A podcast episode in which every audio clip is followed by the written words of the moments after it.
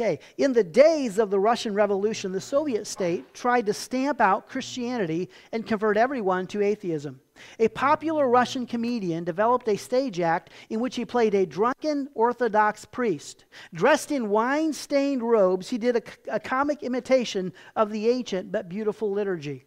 Part of his performance was to chant the Beatitudes, but he used distorted words such as, Blessed are those who hunger and thirst for vodka, and blessed are the cheesemakers, while struggling to remain more or less upright. He had done this act time and time again and been rewarded by the authorities for his work in promoting, athe- in promoting atheism and in making worship seem ridiculous. But on one occasion, things didn't go as planned. Instead of saying his garbled version of the Beatitudes in his well rehearsed comic manner, he chanted the sentences as they are actually sung in a real liturgy. His attention was focused not on the audience, but on the life giving words that were coming from the Bible. Words he had learned and sung as a child. He listened to the memorized words, and something happened in the depths of his soul. After singing the final beatitude, he fell to his knees weeping. He had to be led from the stage and never again parodied worship. And that is the wonder of God's word, is it not? Here is a grown adult, right? He learned the scriptures as a holy child, thought he had outgrown them as an adult, only to be humbled by the reminder that they are indeed God's holy words. This morning, this is week two of this great apologetic series. We're in Defending the Faith, and it's rational answers to a reasonable faith.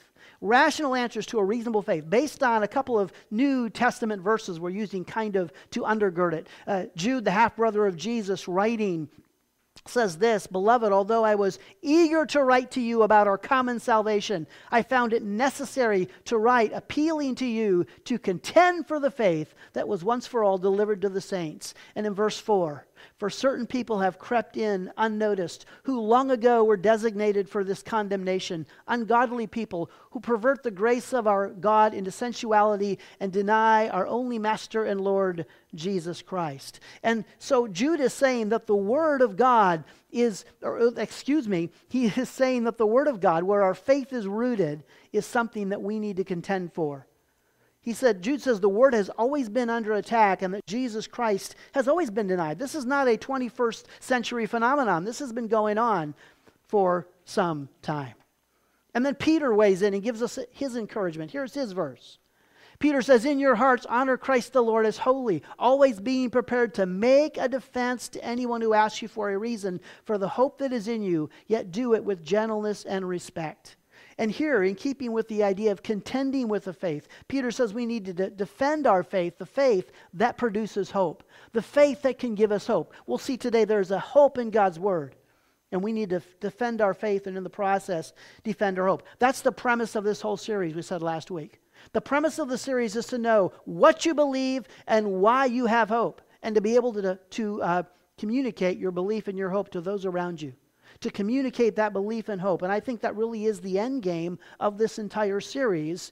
It has to be the hope that our faith can produce. So, in about nine weeks, as we head into Christmas season, hopefully you'll be more aware of the hope that you have in Christ because of the faith that you hold to. And you can hopefully share that hope with other people. And we live in a world today filled with so much social unrest, right? Political unrest, economic economic unrest, all of this is going on. In a world of despair, we need to be the people of hope today to tell people there is indeed a hope. Now, we said this is an apologetic series. Apologetics, as we said last week, it is reasoned arguments or writings in justification of something, typically a theory or a religious doctrine. And if that's a little hard to get your hands on or your head around, here's a simpler way to look at it the reason why we believe what we believe and why we have the hope that we do. That would be what Peter would tell us. That would be a biblical view of what apologetics are when we look at the scriptures. And the reality is, as we'll see in the next two months going through this series, there is more than enough evidence for the faith that we have and the hope that it produces. We should be the most hopeful people on the planet. Now, last week I said we talked about God, the evidence for God, a reasonable God. Today we're going to look at His Word. God's word, and we're going to look at a dependable word and why this word is so incredibly de- dependable. And if you know anyone that, that kind of questions the validity of the Bible and as the Bible, this would be a message, just pass it on to them. Just say, you got to you gotta listen to this message because I think it will be incredibly powerful in showing us how dependable God's word is. And let me just say, I think this is an, incredibly timely series because today I, I kind of see where, where I'm at. And I look and I see people on two sides of me. I see people over here who are, are kind of like falling into this progressive Christian, Christian trap, and they're kind of like, like woke, right? And, and people that I thought really understood the scriptures and held to the Bible, and now they're like they're just getting so off course in what they believe and, and they take biblical belief and they look at it through a political lens and they have totally abandoned what scripture says. And it's kind of shocking to me sometimes to see this. At the same time there are people over here that are kind of like they're like well, they think there's this spiritual awakening going on in the world. And, and they look at the Bible kind of through the lens of there's like the spiritual enlightenment coming. Like there's this kind of new age, divine wisdom and knowledge that's coming over the whole world. And both of those are missing the reality of God's word and what it teaches. And so it's not this kind of woke progressive thing, and it's not this new age spiritual awakening, uh, which kind of bypasses the cross and everything the cross represents. So I think it's a timely, very timely series for us in that way. One of the issues, this is what I think happens on both sides of the aisle here. Here's what happens it's the notion that God is love has been twisted into this love is God. Let me just say that's a problem love is not God. God is love, but love is not God. See, here's the reality. When God is love, yes, God is love, God is also justice. Like, see, see, both people in these camps, like their great desire is, is like, we desire love. Well, yeah, we do desire love, certainly. You know what else we equally desire? Justice. I think of people all the time that kind of have an issue with hell, and they, they, they, like we said last week, one of the arguments against God is like, well, hell. Like, like loving God wouldn't send anyone to hell. Let me just tell you, the issue like with hell is not necessarily hell. Because everybody desires love, but they desire justice. We all, it's, it's inbred in us. We want justice. And so it's not just hell, it's maybe kind of how hell is applied. But the reality is, God is a God of love and a God of justice. So love is not God, but God is indeed love. And when you twist those around, the Bible becomes distorted and true justice is lost. So, so today, in this series, we want to bring, we want to find the truth and the stability that is found in God's Word. Here's today's big idea. Today's big idea we can, we can trust God's Word, it is an expression of God's love. Just know that we can trust God's word because it is an expression of God's love, and we will see that repeatedly this morning. And so some may doubt the scriptures and some may not feel it is loving enough. The exact opposite is true. This was written by our Heavenly Father. And just like you as a parent will say things to your children sometimes that are hard to hear, you tell them the truth and you protect them and you're honest with them. And that's exactly what God is in His Word.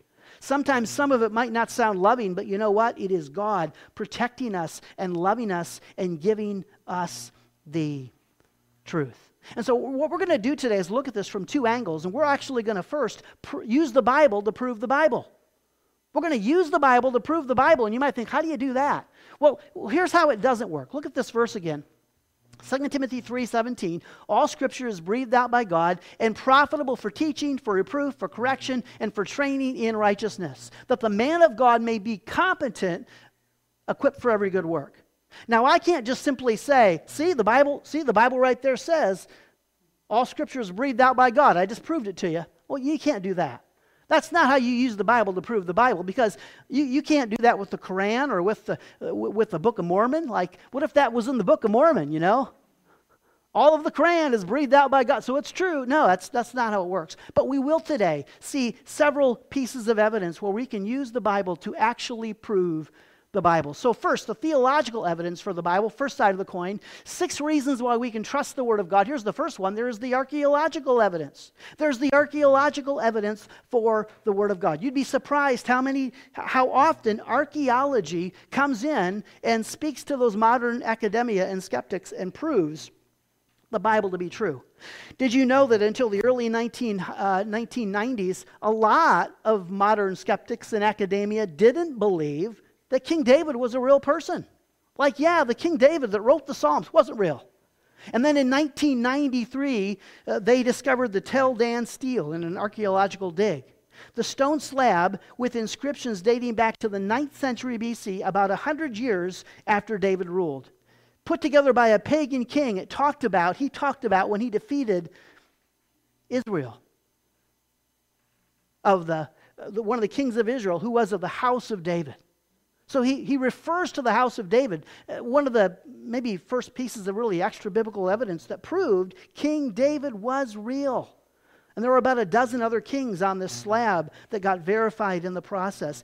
This happens more than you would believe. I could give you countless examples today of how this is true. Two weeks ago, we talked about Remember Sennacherib, uh, the king of Assyria, came in and attacked King Hezekiah, right? And was, was taking down the cities of Judah. And so, what did Hezekiah do to protect Jerusalem? But he diverted the water supply from the springs into the city. Into the city. Thank you for flipping that head for me. And, and here's, the, here's the verse that says in Psalms 46 4. This was the psalm written about that very incident. There is a river whose streams make glad the city of God, the holy habitation of the Most High. And you know what archaeology has come along to discover? It was back in, let me find the date here.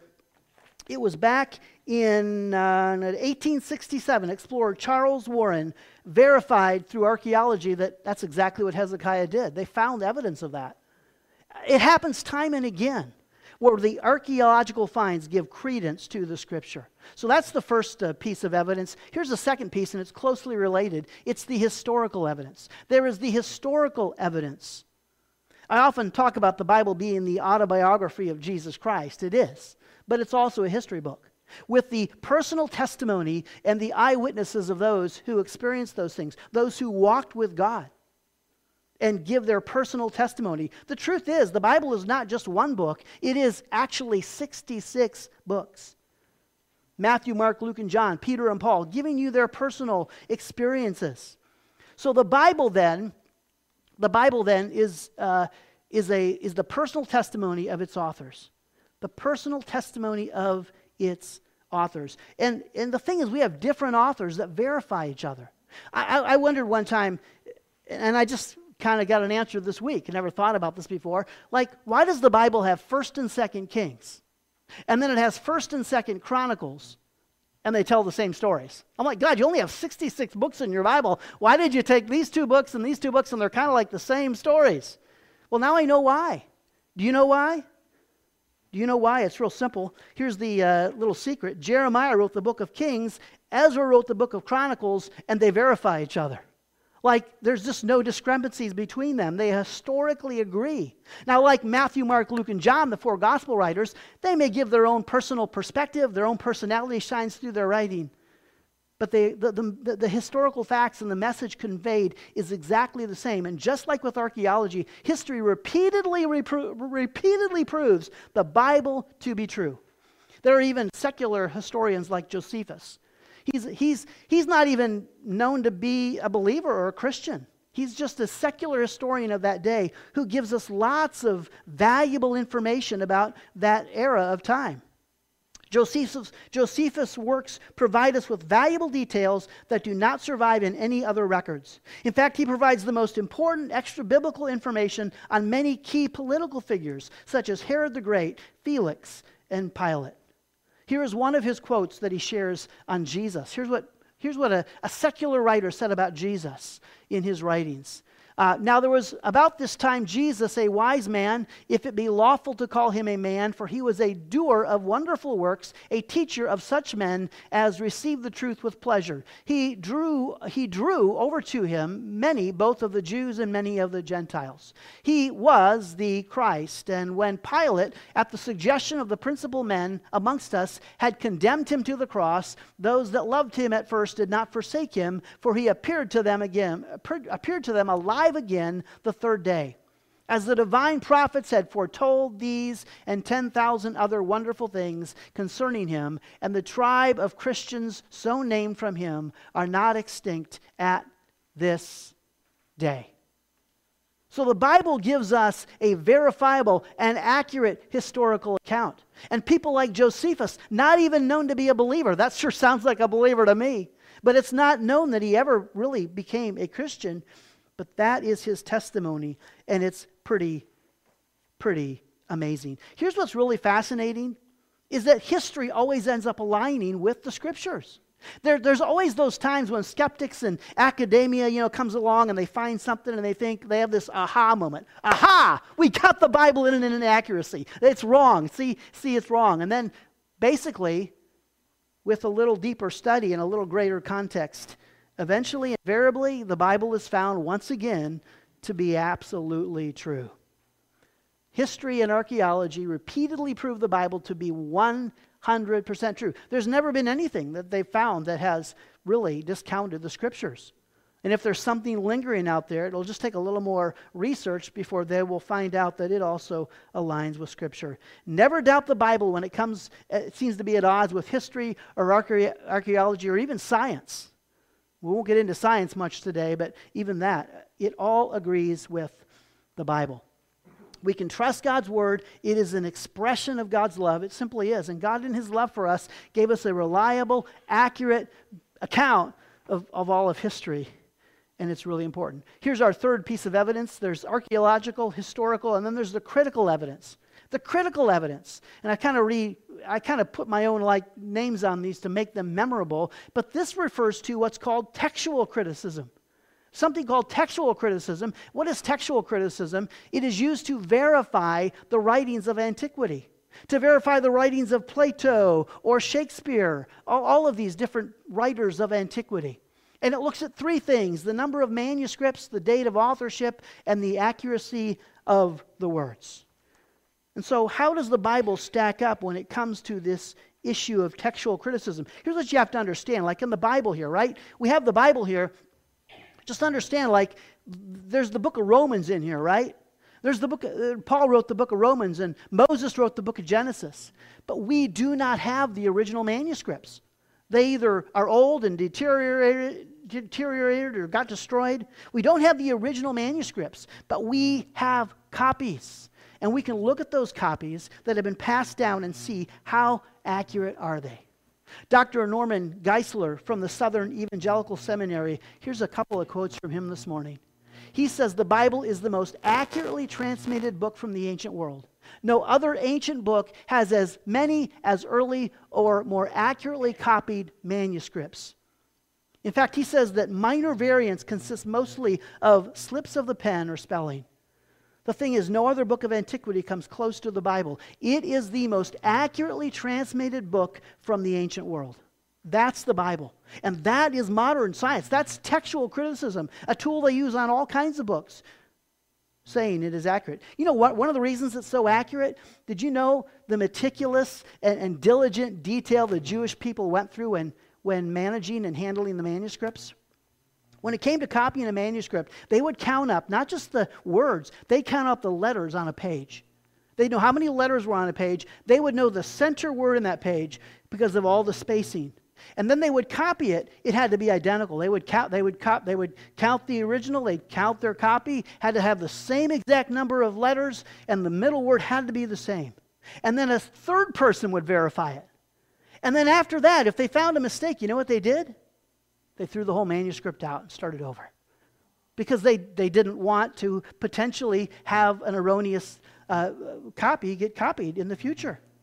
That's exactly, that's how diligent they were. Here's what Dr. Geisler says. The Greek scholar A.T. Robertson estimated that New Testament textual concerns have to do with only a thousandth part of the entire text, placing the accuracy of the New Testament text at 99.9%, the best known for any book from the ancient world. Bottom line, the Bible is the most accurate book ever written. Like Shakespeare and Plato, there may be like 90% correct, 99.9% accurate. And the only issues are really just kind of like human error. That's about it a misspelling, a, a slip of the pen, flipping two words around. A new monk arrives at the monastery. he is assigned to help the other monks in copying the old text by hand. He notices, however, that they are copying copies and not the original books. So the new monk goes to him and says, Hey, if you copy all these copies, what if, what if there's a mistake in the copy? You'll just copy the mistake. And the monk said, Well, yeah, head monk said, Yeah, you're right. You know, I should go down and check the original manuscripts. And he goes down into the basement and digs out the original manuscripts, and he's gone for a long time and no one sees him. And finally, the, this young monk that, uh, that confronted him goes down into the cellar and opens the door, and he's down there. He's just sobbing, and he's sobbing, and he's sobbing. He's like, What's wrong? What's wrong? He says, We missed the R. We missed the R. It was celebrate, not celibate. So, so you want to make sure that you get the copies exactly right. We just need to know that we don't have the original manuscripts, but we have thousands of copies. We have thousands because, see, it's better than just the fact, you know, we, we look at the accuracy, and that's great that they're so accurate. But here's what's really amazing is that we have thousands of these manuscripts. Here's Dr. Geisler again.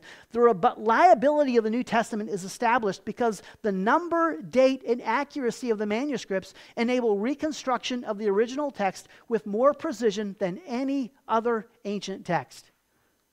The number of New Testament manuscripts is overwhelmingly almost 5,700 in Greek manuscripts, compared with a typical book from antiquity, about 7 to 10 manuscripts.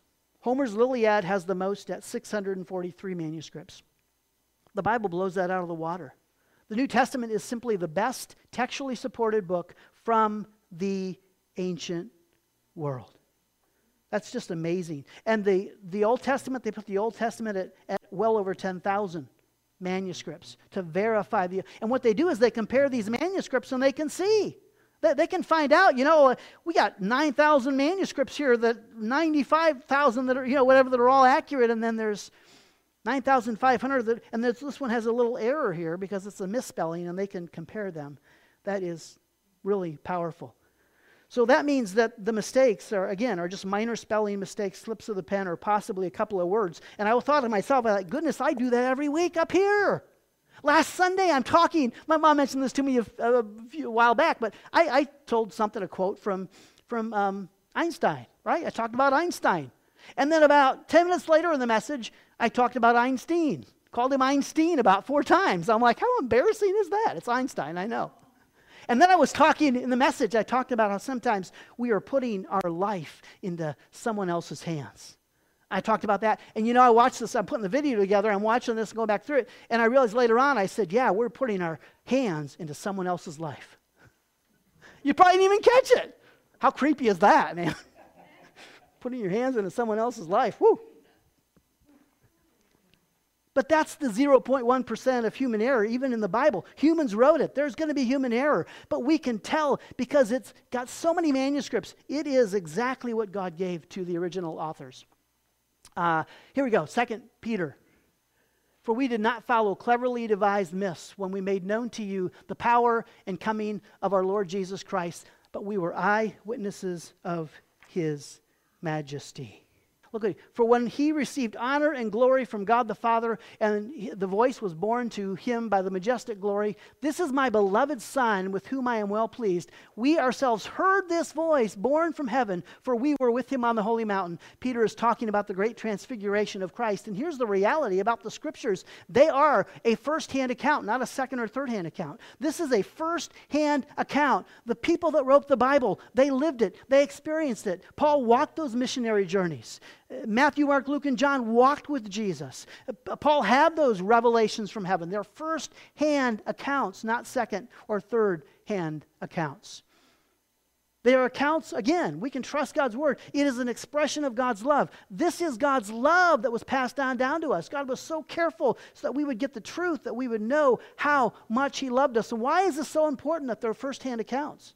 Why is that so important? Because here's the deal. There are certain books today, they call them the lost gospels or the Gnostic gospels, like the Gospel of Thomas or the Gospel of Mary or the Gospel of, uh, of um, Peter. There's just different gospels that were written. And sometimes people criticize. They're like, well, those were left out of the Bible. Those should be in the Bible, and they were left out. And what do you say to that? Well, here's the problem. Here's why they were not. included in the Bible, there's a couple things. One thing is they were written two to three hundred years after Christ, after Jesus walked the earth. They're not first-hand accounts. They're second and third-hand accounts. And, and so they're, they're just not the same as the other writings. In, did, did you know the Gospel of Mary was not written by Mary? The Gospel of Thomas and the Gospel, of, they didn't write them but they deceptively try to put it out as if they did write them. And so that's why they were not included in the Bible. The other reason they're not included in the Bible is simply this the lost or Gnostic Gospels are called contradict the Bible. They contradict the Bible. That's the simple truth. To put it plainly, if the Gnostic gospel was included in the Bible, then the Bible would be in error and no longer reliable. The Bible would cease being the Bible. You see, the Gnostic gospel speaks to what I talked about earlier. It's kind of that New Age philosophy where it downplays the cross and it looks at salvation through divine wisdom, knowledge, and enlightenment. Those books, yeah, that's not part of God's word. And what's amazing is really by about 300 AD, even before that, but by 300 AD, they pretty much had a consensus. This is the Bible. These are the books of the Bible. These are the, the divinely inspired books passed down to us. They even knew about that time, the Jews and Protestants agreed about that time, that the Apocrypha that the Catholics were so in love with was not a part of the Bible. They had a clear understanding of what was the scripture. And you know what other uh, the other thing that's amazing, I read this week, there's like like the, the, the church fathers of that day, like the, the, the, church pastors and leaders of that day, they have like um, they can find like a million quotes by them that verify exactly what they considered Scripture to be. And so we know the books of Scripture because they're verified in this sense. You know, one of the surprising driving forces, though, behind what put your Bible together? You know, one of the things that's so amazing about how this was put together? Back in the day, like if you contained the Scriptures, like you could be in like serious trouble for persecution. And so there was this question that came up which books of the Bible are worth dying for? Am I, am, I, am I willing to die for the book of Enoch and the Apocrypha? Well, no, I'm not. Am I willing to die for this lost God? No, I'm not. Am I willing to die for Ephesians or for Romans or for Psalms or for Genesis? Yeah, I'll die for those books because they are the divinely inspired Word of God. These are the books that became the canon of Scripture. These are the books that tell us we can trust God's Word. It is an expression, it is an expression of God's love. And so, one of the biggest and most powerful evidences of the Bible is that it passes this critical test. Here's the next one. This is actually number four. I got my counting off there. This is there is the prophetical evidence, and I'm not going to talk about this this morning because I don't have time. We're going to deal with this when we talk about Jesus. Let me just tell you this in a real simple sense. There are hundreds of prophecies written hundreds of years in advance, and they all came true, and they prove the Bible is actually the Word of God. It's a powerful, powerful thing. We'll get to that later. Uh, number five, there is the synthetical evidence. What is synthetical? I came up with this word myself because I wanted to get these memorable, you know, historical, you know, archaeological, synthetical. What is synthetical? Think about this definition combining separate elements to form a coherent whole. And that's what the Bible is. The Bible is the, the, one of the most amazing things about the Bible. Just think about it. The Bible is composed of by is a book by 40 different authors writing 66 books over 1500 years containing one consistent meta narrative. That's what's so mind blowing. Like you've all played the game uh, telephone, right? You get about 20 people in a circle and you start something here and you pass it around, and by the end, you whisper it in everybody's ear. By the end, it's like it makes no sense at all. How did 40 different authors writing 66 books over 1,500 years continue to tell one consistent story? Well, Paul tells us how. All scripture is breathed out by God and profitable for teaching, for reproof, for correction, and for training in righteousness, that the man of God may be competent, equipped for every good work. I can't just quote this verse and say, see, it proves the Bible is breathed out by God, inspired by God. But I can, when I give you the information I just gave you, use the Bible to prove the Bible. And just again, what is this meta narrative? It's that the Bible expresses God's love. The Bible expresses how much God loves us. The Bible is simply a book like none other. Nothing is more accurate, more proven, and more dependable. And that takes us to the last argument. And it's an argument we used when we talked about God last week. It's this one there is the experiential evidence. There is the experiential evidence. And again, we don't, we don't put our experience above the scriptures or anything that's contrary to the scriptures, but the bottom line is God is a personal God.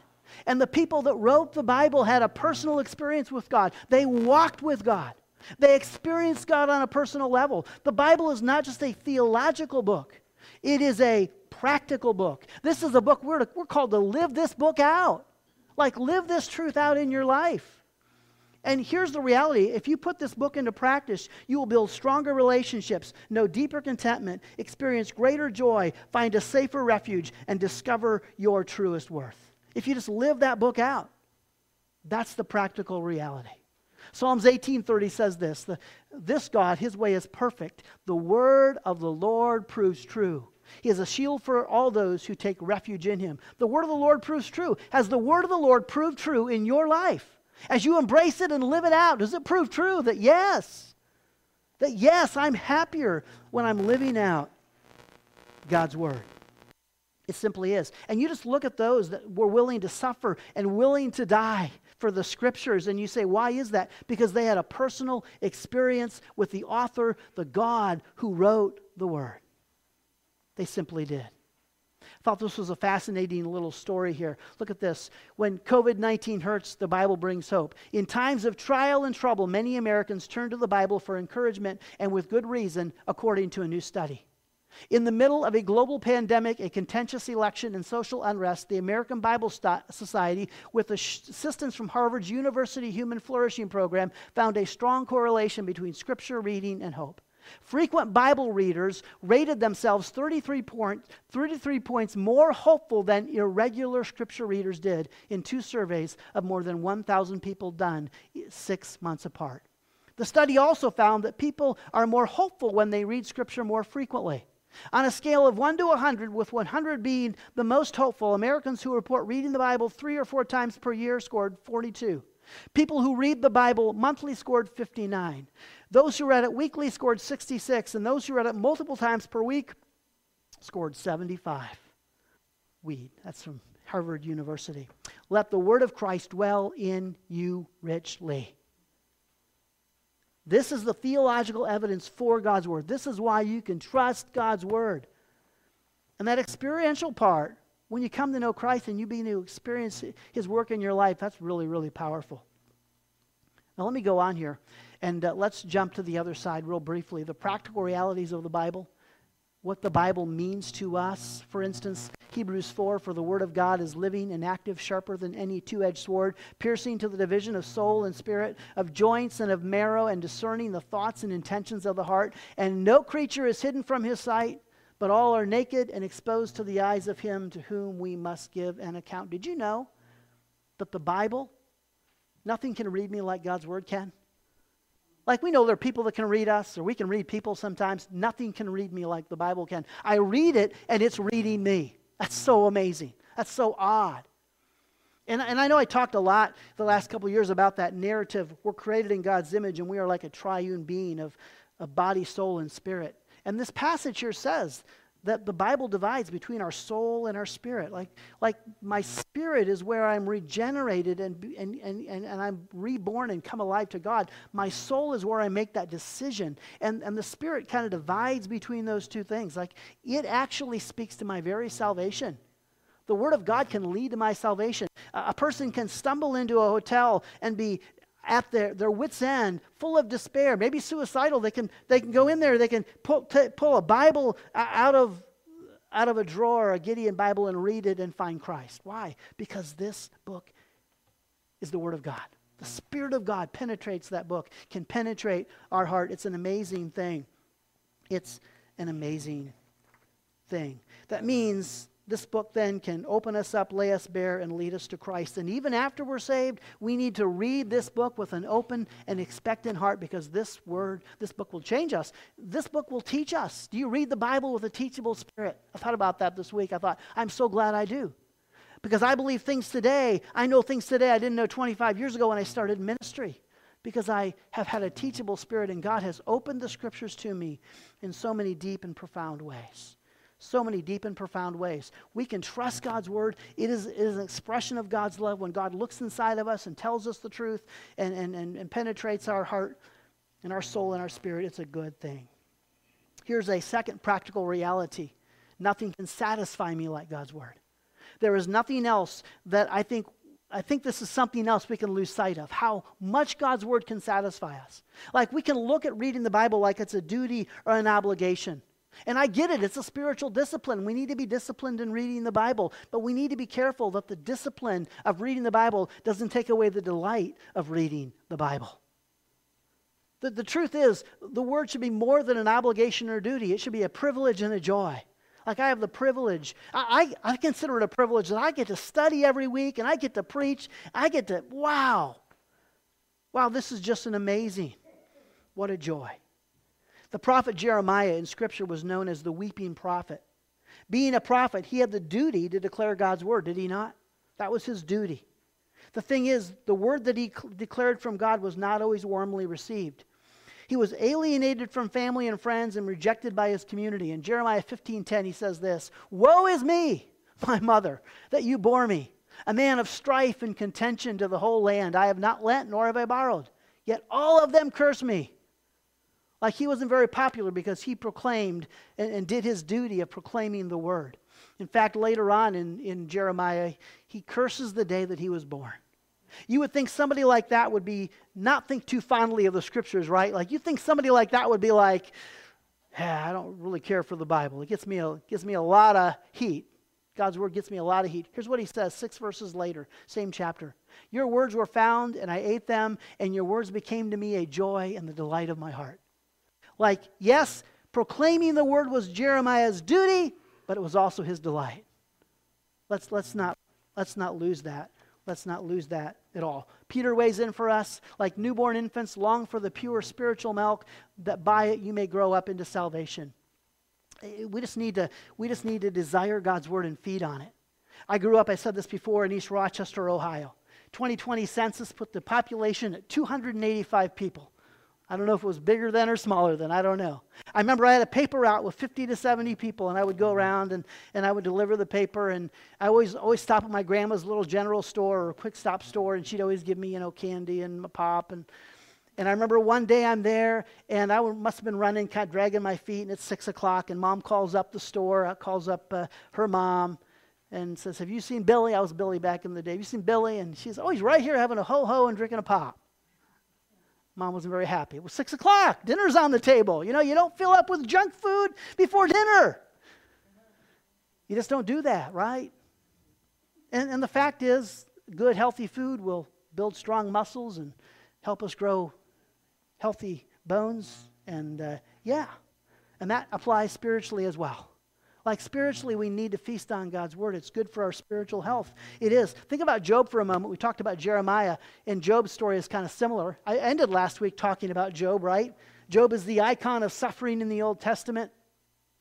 Not just facing suffering, but enduring suffering. Here's Job's testimony I have not departed from the commandment of his lips. I have treasured the words of his mouth more than my portion of food.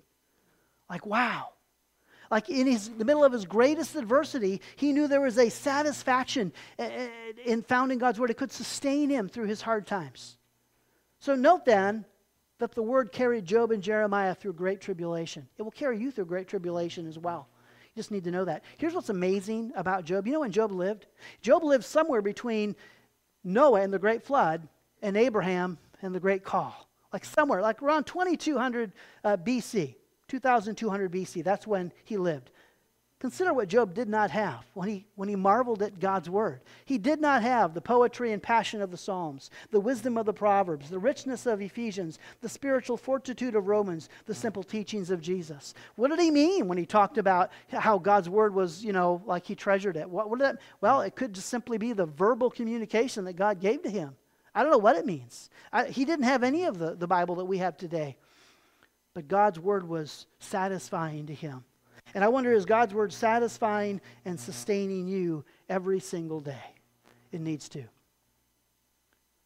Here's a third. Here, here is a third practical reality nothing can validate me like God's Word. That's what's so powerful about the Word of God. Nothing can validate you. Last week I ended the message, right, talking about, you know, the evidence for God, uh, the evidence against unbelief and against atheism and, and agnosticism and how those, they can't answer the deepest questions of life. Like, who am I?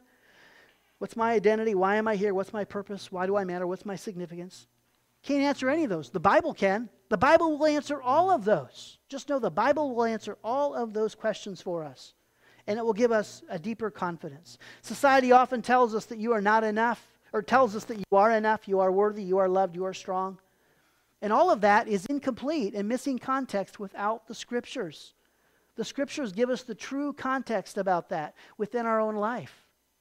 Here's how Jesus said it If you abide in my word, you are my, truly my disciples, and you will know the truth, and the truth will set you free. This word will give you the truth about your life. Jesus will tell you the truth. God will tell you the truth. The Spirit will tell you the truth. He will validate who you are. You just need to know that. You just need to know that. The Bible gives me, think about this, the truth about who I am within the context of my life. So the Bible tells me I am actually not enough apart from Christ. That's the truth. And that's why you feel so empty when you don't know Christ as your Savior. The Bible also tells me I am unworthy apart from Christ. Yes, I'm valuable because Christ made me, but I am unworthy apart from Christ. And that's why people spend their lives trying to find validation and worth in anything and everyone, every, in anything and everything and anyone. They're looking for they're looking for what only Christ can give them. You'll find it in the word, the validation of who you are in Christ. And again, I'm only strong in Christ. Apart from Christ, I'm a mess. But in Christ, I have this inner strength. And yes, I am loved. God loves me. And He tells me the truth. He tells me how I can live in and live out His word every single day, how I can live in and live out His love every single day. We can trust the word because it is an expression of God's love, of how much God loves us. You can trust it just in that sense alone. Practical reality number four. Look at this verse. And how from childhood you have been acquainted with the sacred writings which are able to make you wise for salvation through faith in Christ Jesus. Again, all scripture is breathed out by God and profitable for teaching, for reproof, for correction, and for training in righteousness, that the man of God may be competent, approved, uh, equipped for every good work. And just know this that nothing can transform us like God's Word. Nothing can transform us. The Bible not only saves us, it feeds us, it grows us, it makes us think and act and look more like Christ. Wouldn't that be great if, if there were just more people in the world that looked and thought and acted like Christ? Well, the Bible will do that for you. And you can bring that hope to the world. If you allow it to, God's Word will change you in incredible ways. In fact, Romans 12, 2. Do not be conformed to this world, but be transformed by the renewal of your mind, that by testing you may discern what is the will of God, what is good and acceptable and perfect. How many don't want to know the will of God for their life? Right? Everybody always wants to know what's God's will for my life. I'll give it to you real straight right here, right? The Word of God is the will of God. Like the Word of God is the will of God. And if you spend time right here and use this to renew your mind, you will by extension worry less and walk in God's will all the more. It's it's really that simple. It's really that simple. God's word will transform us if we take the time to dwell on it and let it saturate our soul and renew our minds.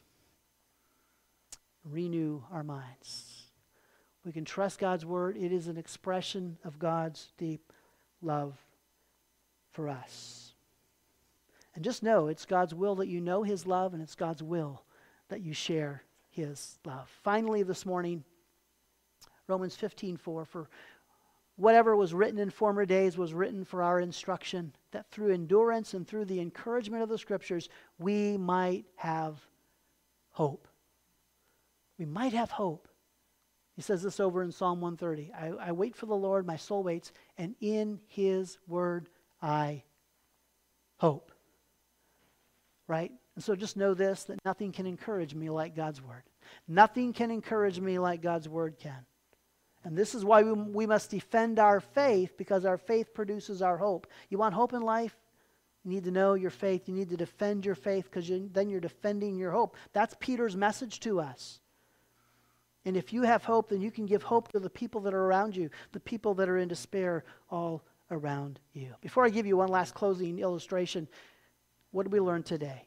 Well, the theological evidence, right, is archaeological, historical, and critical. Those three pieces of evidence right there. Remember those? And then prophetical, synthetical, and experiential. And I wonder which of those just really spoke to you this most this morning and said, that was really fascinating. That really gives my faith a lot more encouragement and hope. And then we looked at the second side of the coin. Um, oh, I didn't put it on the, the screen, the second side uh, of the coin there. Nothing can read us like God's word, nothing can satisfy us like God's word, nothing can um, validate us like God's word, transform us like God's word. Nothing can encourage us like God's word. And I asked this last week. I put this up last week. I'll put it up again. If you get people that challenge your faith, you get into a debate about your faith, and people are like, you, you, know, you're going back and forth with them, and they're kind of challenging things. This is the question you can always pull out and ask them, and it might just end the debate. It might just end the debate again, right?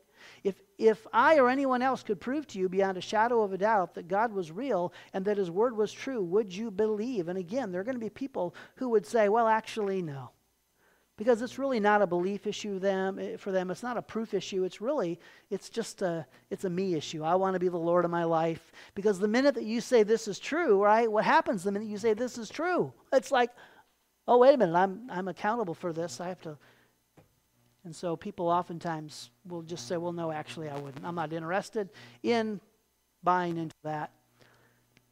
Let me leave you with one last thing. There are those parts of the bible that we may look at and find the least exciting. For instance, the genealogies in the scripture, right? Can be some of the hardest parts of the Bible to read, and not just because the names are so hard to, to, to pronounce. It's just that they're hard. It's like, like there's a whole chapter and it just goes on and on and on with these names. You can hardly say them, and so why is it in the Bible? Yet the truth is, even the genealogies contain some gem. Case in point in Genesis 5, and um, God gives us this genealogy from Adam to Noah. And it really is interesting. And I want to look for just a brief moment at each of the people in this genealogy and their name. Just going to run through their names. There's 10 names here. Shout out to Mike Winger, the Bible thinker. He taught me this. Uh, just so fascinating. The genealogy gem in Genesis 5, okay? Here it is. And here's the first name, Adam, and his name means man. So he just, Adam means man. Pretty straightforward.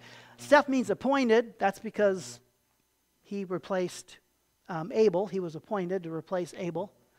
Uh, actually, that's in the scripture. It says that about his name. Uh, Enosh means mortal, incurable woe, sick, sickness, wickedness. That's the name Enosh. Um, the name Kenan means sorrow, like a dirge or a funeral song or a lament. These are all interesting. Just it's interesting what the names sometimes mean in Scripture. It's kind of fascinating. Uh, if I said that right, the blessed God. Like uh, that's that, that that is not a dirge, a funeral song, or a lament. That, that's the blessed God. That last line shouldn't be there. Oftentimes in Scripture, I didn't know this either. That when you have el at the end of a name, it is referring to God. Like Daniel is God, my judge. Michael is who is like God. Nathaniel is the gift of God. Okay, Nathan, you're the gift of God. But anyway, that's the blessed God. The next name is Jared shall come down. Again, I didn't, I don't know why I didn't get that last line below that I taken out. Jared means shall come down.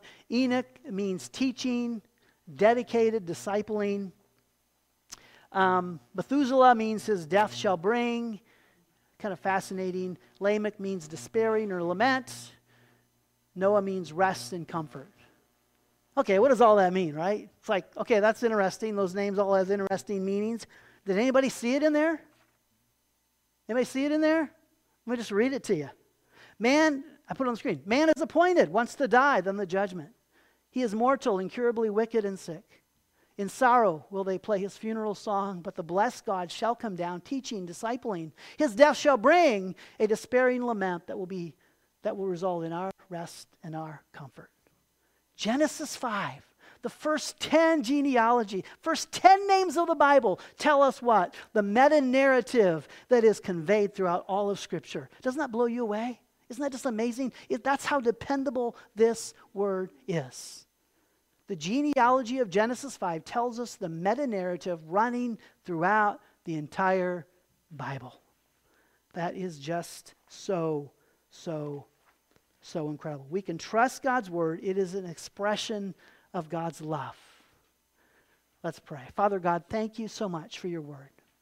Thank you so much that we can trust it, that we can depend on it, that it gives us hope, that it fills us with hope. May we just have all the more confidence when we read it. May we let it saturate our soul and renew our mind so that we look and think and act more like you. And Lord, just may we not look at our Bible reading as a duty, may we see it as a desire. May we not look at it as an obligation, but may, may, we see it as a privilege and a joy that we can open up the scriptures and we can let them flood into our soul and give us incredible hope. Help us this week, wherever we go, if we have the opportunity to, to, to, to just give a smile of hope to somebody else, to shine some light into their life, to let them know of the hope that we have. Open up those doors for us, make us aware of those opportunities, give us the confidence to speak up and represent you well. In Jesus' name, amen and amen.